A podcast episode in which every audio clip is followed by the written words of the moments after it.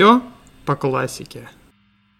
Мой дядя самых честных правил, когда не в шутку за не мог, он уважать себя заставил и лучше выдумать не мог. Нет, нет, стоп, стоп. Сегодня мы об этом говорить не будем. Дорогие любители литературы, Или еще пока не очень. мы рады приветствовать вас на нашем первом выпуске, посвященном Александру Сергеевичу Пушкину. Действующие лица выпуска. Анастасия. Карина. Елизавета. Сегодня мы поговорим про гости съезжались на даче Александра Сергеевича Пушкина 1828 года. Ну и про него самого тоже немножко поговорим. Ребята, у вас вообще с какими фактами Пушкин ассоциируется? Может быть, вам что-то особенно запомнилось из его биографии? Ой, у меня Пушкин ассоциируется со школой, я помню чудное мгновение, передо мной явилась ты, и всей этой ерундой, как мы страдали над этим Пушкиным, учили его наизусть перед учительницей, а у меня жуткий страх сцены, публики, класса, людей, вообще всего остального, поэтому я как бы филолог и сижу в архивах, но не суть. Э, Пушкин для меня это, наверное, один из самых клишированных и любимых школьных авторов вот именно для учителей. Его мы вспоминали каждый год, постоянно перечитывая одно и то же. Да, согласна, у меня тоже ассоциируется с поэзией, при этом я терпеть не могу поэзию Пушкина, но я люблю прозу, поэтому у меня ассоциируется всегда с «Капитанской дочкой», наверное, потому что она мне нравится. Стараюсь заглушать плохие воспоминания хорошими. Мне тоже нравится «Капитанская дочка», а вот в начальной школе мы проходили какие-то сказки Пушкина и тоже некоторые его стихотворения, и я помню, как спорила с учительницей, она говорила, что он прям такой гений-гений, а меня тоже что-то не устраивало, что уже не вспомню, но даже родители в школу вызывали, скажу я вам. Просто ты немножко московский юноша. Возможно, хотя и не из Москвы, да. Инсайдерские шутки. Потом объясним. Да. А, В общем, мы решили сегодня не говорить особо про няню Пушкина, про его родителей, про лицейский период, потому что об этом, наверное, все знают хотя бы немного. И поговорим немножко об интересных и увлекательных фактах пушкинской биографии. А, про интересное поговорить собираемся. Ну, тогда тут сразу же вспоминается любовный списочек Пушкина. Собственно, чем он занимался-то? В 29 году он составил его в альбоме Елизаветы Николаевны Ушаковой. Это была жена его приятеля. И, в общем-то, в списке он э, отразил имена всех тех женщин, которых он когда-либо любил. Он разделил список на два столбика. В первом были те, кто больше ему нравился, кому он испытывал какую-то любовь даже, а во втором, скорее, те, кем он просто увлекался. И вот в первом столбце у него оказалось 16 имен, а во втором аж 21 имя.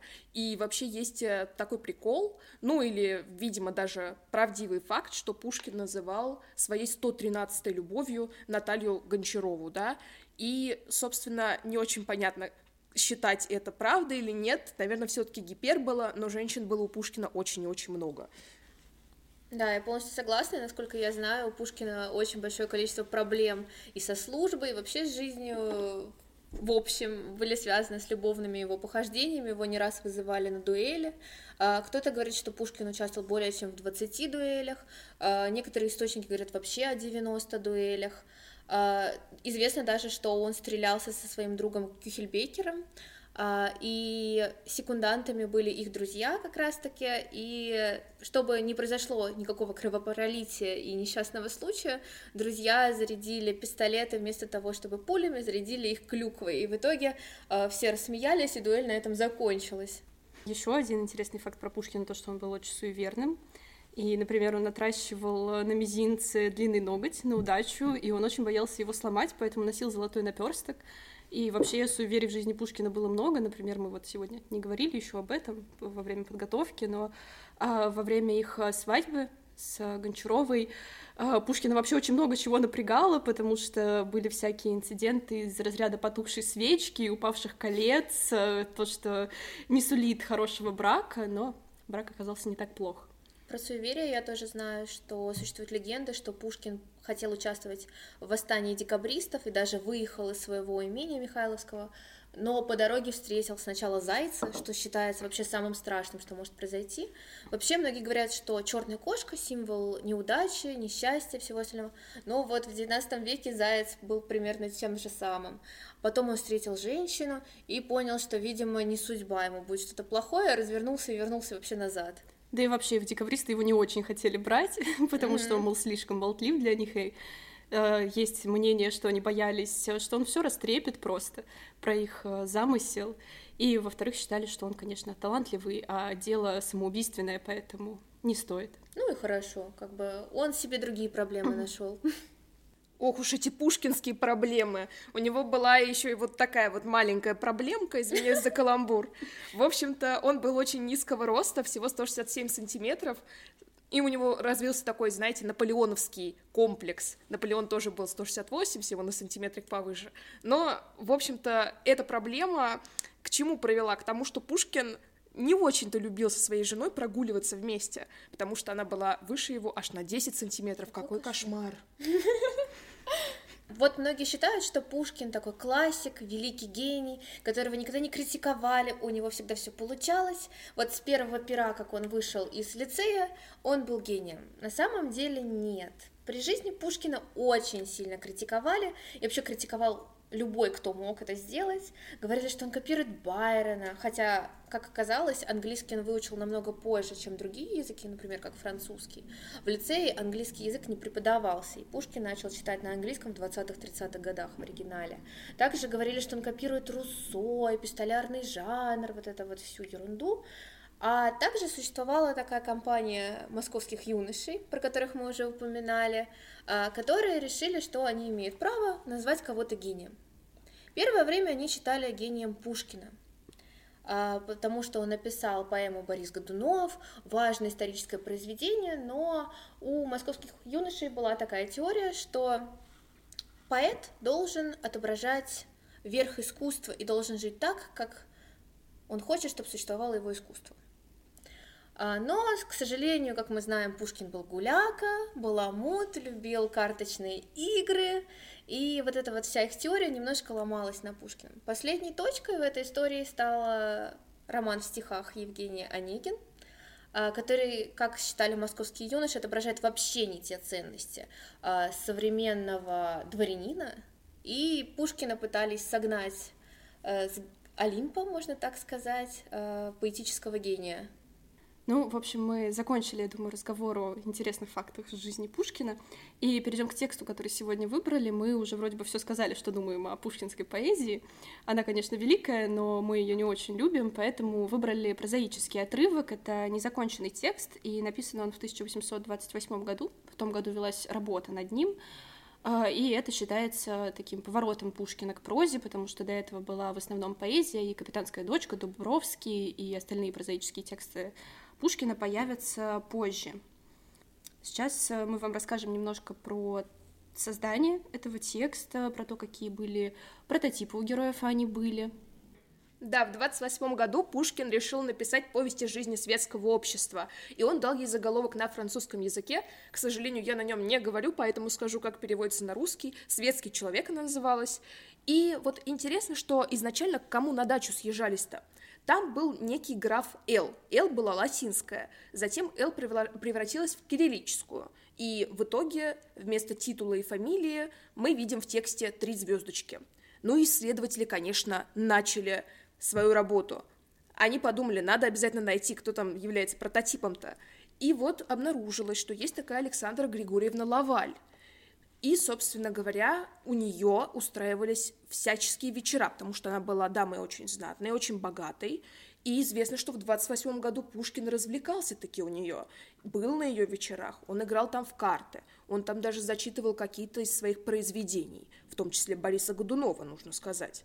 Да, и интересно, что рядом был и театр летний, где давались итальянские оперы. В рассказе мы потом тоже заметим, что именно с оперы возвращаются на дачу. Ну и еще у Лавали была библиотека заграничных гравюр и литографий. И, в общем-то, в повести литографий тоже рассматривают, да? Что еще я здесь добавлю? Ну, то, что в рассказе несколько раз обсуждается тема оскудения дворянства, что у нас некоторые дворяне хотят э, свою генеалогию сделать более внушительной. И реально это происходило, потому что муж Лаваль, он был не очень-то знатным. Он был иммигрантом французским и не мог похвастаться какой-то очень такой прославленной родословной, и за счет жены хотел выйти в люди.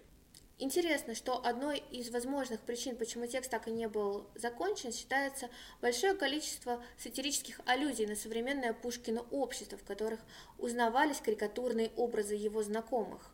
В общем-то, работа над этим текстом велась не так долго, и большого романа, который Пушкин задумал, из него так и не вышло. Он остановился на сцене пробуждения Минского и того, как он читает письмо Вольской главной героине. А, через год Пушкин приступил к роману в письмах, но над ним тоже работа застопорилась, и некоторые исследователи считают, что к этой же теме он возвращался в еще одном тоже незаконченном отрывке на углу маленькой площади. Мы там видим похожих героев, но все-таки не все с этим мнением солидарны, и считается, что работа над этим отрывком была закончена в 28 году, и завершение он так и не получил. Теперь самое время поговорить про сам текст про то, какие проблемы в нем затрагиваются, почему он важный, почему мы вообще о нем сегодня говорим. Наверное, все знают, что или слышали хотя бы, что Евгений Онегин — это энциклопедия русской жизни. А здесь же все немножко не так. Здесь очень много черт русской жизни, действительно, по которым можно понять, в каком обществе жили люди, что для них было характерно, это такой короткий экскурс э, в культуру и в литературу Пушкина в том числе.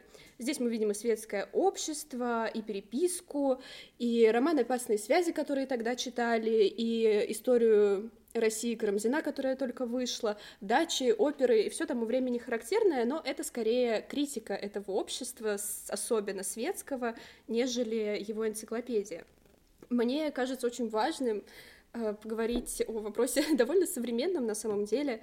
Э, Пушкина занимает э, судьба женщины, не очень характерной для светского общества, которая в его рамки не вписывается. И почему мне кажется этот вопрос важным? Потому что он до сих пор актуален, когда женщина перестает быть удобной обществу.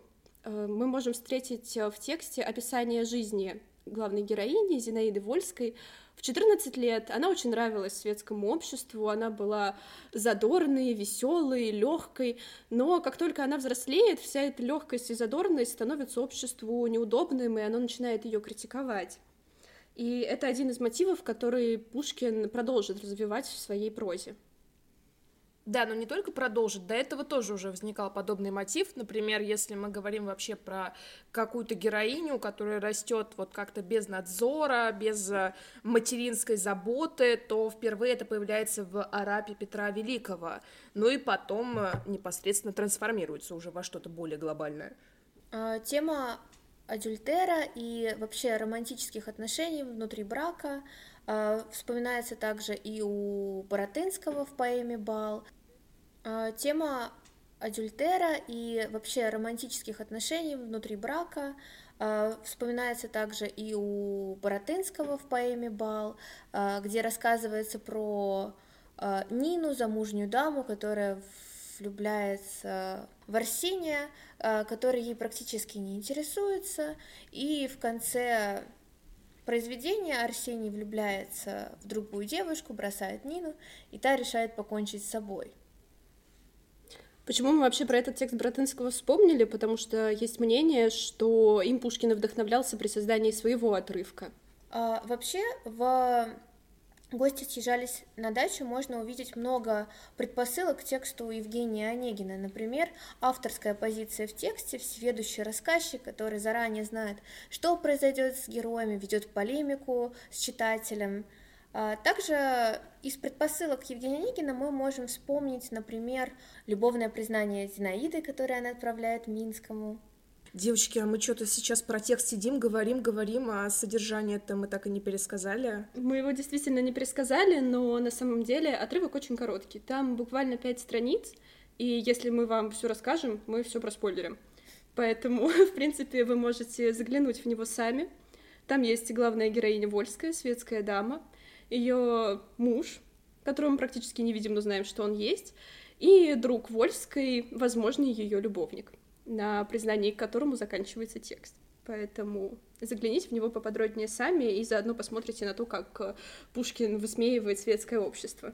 И вообще, наверное, вам, возможно, уже наш рассказ о чем-то напомнил, кого-то напомнил из более крупных прозаических текстов русской литературы. Наверное, первый текст, который вы вспомните, это Анна Каренина. Не все ее, конечно, читают в школе, но многие читают. В 1872 году э, Толстой довольно сильно увлекался Пушкиным, читал повести Белкина, насколько нам известно из его дневников, а также гости собирались на даче. И давайте попробуем прочитать э, первую редакцию Анны Карениной. Гости после оперы съезжались к молодой княгине Враской. Не кажется ли вам это очень знакомым. Вот и мне кажется, что довольно это похоже. И вообще принцип текучести сознания, описание героев очень схож у Толстого с Пушкинским. Также могу добавить интересный факт. Э, насколько известно, одним из прообразов Анны Карениной стала дочка Пушкина Мария Гартун. Коллеги, а вы что думаете по этому поводу? Вообще мне еще очень интересным э, кажется мнение некоторых э, исследователей, просто читающих эти тексты, что и Анна Каренина, и непосредственно этот отрывок Пушкина — это новый взгляд на финал всем известного Евгения Онегина, где Татьяна отказывается от любви Евгения, потому что она замужем и не может нарушить эти нормы, которые, с которыми она выросла и к которым она привыкла. В этом тексте и в Анне Карениной мы видим немножечко другое развитие этих событий, что бы могло стать с Татьяной, если бы она была э, не такой благонравный и не так соответствовала всем нравам и обычаям этого общества и тому, что в нем принято и нет. Но Анна Каренина на самом деле не единственный текст, автор которого вдохновлялся пушкинским отрывком. Я знаю, что мои коллеги знают еще о нескольких. Да, я сегодня подготовила менее хрестоматийный текст, и его автор — это Леонид Шваб. Собственно, это поэт российского происхождения, но живет он сейчас в Израиле, и он тоже обратился к пушкинскому отрывку в своей книге «Поверить в ботанику». У него там есть стихотворение. Ну, написанное оно свободным стихом, поэтому вы не пугайтесь. Давайте я его зачитаю.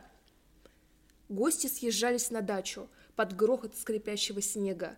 Дача стояла на склоне холма, внизу было озеро. Хозяина не было дома, но предметы располагались таким образом, будто он на минуту вышел и скоро вернется. По комнатам расходились, руки держа за спиной. На коврах висело оружие, помутневшее от времени. Стояла тишина, но княгиня сказала, молитвенно сложив ладони, «Пожалуйста, уедем отсюда, здесь страшно, я вас прошу». Гости очнулись, поднялся невообразимый шум, и через короткое время никого не осталось. Вот, это стихотворение написано в конце 80-х годов, и здесь, как мы видим, ситуация инвертируется. То есть в рассказе у нас хозяйка как раз-таки присутствует, в стихотворении же она отсутствует, и этот факт, он подчеркивается. Но, кстати говоря, отсутствие хозяина – это не то чтобы отдаление от пушкинских мотивов, потому что у самого Пушкина, если мы его творчество рассматриваем шире, тоже присутствуют такие мотивы. Например, Татьяна в кабинете у Онегина, да, она присутствует, там одна хозяина, там никакого нет. То же самое Герман, пребывающий в спальне графини и так далее. И, в общем-то, интересно, что в этом стихотворении, помимо отсылки к самому Пушкину, проявляется такая ирония по поводу универсальных сюжетных схем, да, вот здесь многие такие образы задействуются, которые часто мы встречаем именно в русской литературе. И поскольку текст, в принципе, не завершен, вот это стихотворение, его можно воспринимать как такой акт сотворчества, потому что раз Пушкин свой текст не дописал, соответственно, концовку можно приписать какую угодно. Да, а теперь э, от аллюзий всяких э, других текстов мы хотели поговорить вообще о нашем мнении, о том, что нам этот текст, может быть, напомнил. Я вот вначале уже сказала, что меня очень интересует женский вопрос в этом тексте и в остальных э, классических текстах. Может быть, э, у вас, девочки, есть еще какие-то впечатления, ассоциации, мнения? Ой, ну, к сожалению, от аллюзии мы перейдем, видимо, опять к аллюзиям, потому что я вот сейчас читаю, ну как, перечитываю отчасти «Темные аллеи Бунина», вот мне очень нравится сам стиль.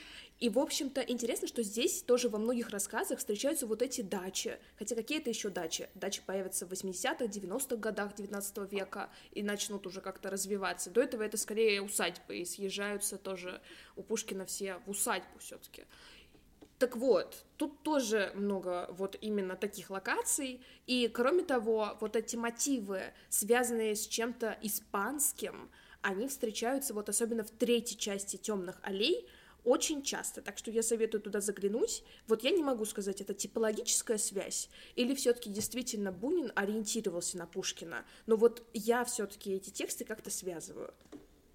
Я, если вы не против, вернусь немножко к дачам, а, потому что, да, дачи в нашем понимании, конечно, появятся немножечко позже, но на самом деле у Пушкина тоже дачи достаточно близкие к нашим, потому что такой интересный факт, э, как вообще произошел этот переход от усадьб к дачам, он произошел в после Петровскую эпоху, когда стало необходимым для служащих при дворе находиться, в общем-то, рядом с этим двором, и они не могли больше уезжать в свои отдаленные усадьбы где-то в других концах России, и пришлось э, обзавестись территорией собственностью где-то поближе к столице, и выезжать вот на эти вот э, дачи, на которые съезжаются гости у Пушкина. Мне, честно говоря, этот текст напоминает один французский роман, а, его название упоминается даже в «Гости съезжались на дачу», тот, кто внимательно читал, наверное, запомнил. А, это Шедерло де Лакло «Опасные связи». Честно говоря, изображение Пушкиным дворянского общества, а, взаимоотношений внутри этого сообщества между мужчиной и женщиной, тема адюльтера, какие-то козни, связи, письма, оно очень сильно откликается в этом произведении, как раз-таки говорит о влиянии французской культуры на современное Пушкину дворянское общество. Кстати, я совсем забыла сказать, что после «Гости съезжались на дачу» Пушкин планировал написать роман в эпистолярном жанре, и, как вы догадаетесь, Шедерло де Лакло пишет «Опасные связи» тоже в эпистолярном жанре, то есть роман в письмах. Вообще, мы тут немножечко так тихим сапом перешли от разговора об отрывке к разговору о Пушкине в целом, и, мне кажется, интересный вопрос про Пушкина в Советском Союзе, потому что традиция изучения Пушкина в школе, конечно, из Советского Союза к нам пришла, и Интересна еще очень история про собрание сочинений Пушкина, которое планировали издать с комментариями и статьями лучших э, исследователей Пушкина, и они издали первый том Э, почему-то начали с Тома по драме, это, конечно, хороший вопрос, почему они вообще с него начали, но они его издали, и, в общем-то, как-то показалось многим, что слишком много этих ваших исследователей, они заглушают Пушкина, и вот такого потрясающего лучшего собрания сочинений с исследовательскими комментариями так и не вышло, потому что все остальные тома вышли уже без таких обширных комментариев, там был какой-то минимум, но всего лишь минимум. В Советском Союзе, да не только в Советском Союзе, в России тоже есть некоторые традиции, например, праздновать сто лет со дня рождения авторов, но есть еще одна традиция. Параллельно это и праздновать, э, например, круглые даты со смерти авторов. Да, и в 1937 году отпраздновали сто лет э, со дня смерти Пушкина. И, честно говоря, я бы не рассматривала это как праздник. Загляните, например, в такой текст, который называется «Последние дни жизни и кончина Пушкина» со слов бывшего его лицейского товарища и секунданта Донзаса. Вот, можно прослезиться, честно говоря. Там описывается, как Пушкин умирал. Перед смертью он вообще продиктовал Донзасу все долги, на которые у него не было каких-то заемных писем, например. Снял руки кольцо и так символично отдал Донзасу на память. Потом сказал, чтобы за него ни в коем случае не мстили, потому что он хотел умереть как истинный христианин. И перед смертью он вообще созывал к себе только самых-самых близких людей, потому что у него не было сил общаться с кем-то посторонним еще, хотя рад бы был он всех вообще увидеть. Ну и какие у него были последние слова, я находила, честно говоря, разные а, версии. Либо это кончена жизнь, либо прощайте, прощайте. В любом случае завершилась жизнь Пушкина трагично. И сейчас, надеюсь, менее трагично, мы планируем завершить наш подкаст. Как говорил Александр Блок, Пушкина убила не пуля, а отсутствие воздуха. А у нас, к сожалению, кончается тайминг. Дорогие слушатели, спасибо, что были с нами. До скорых встреч!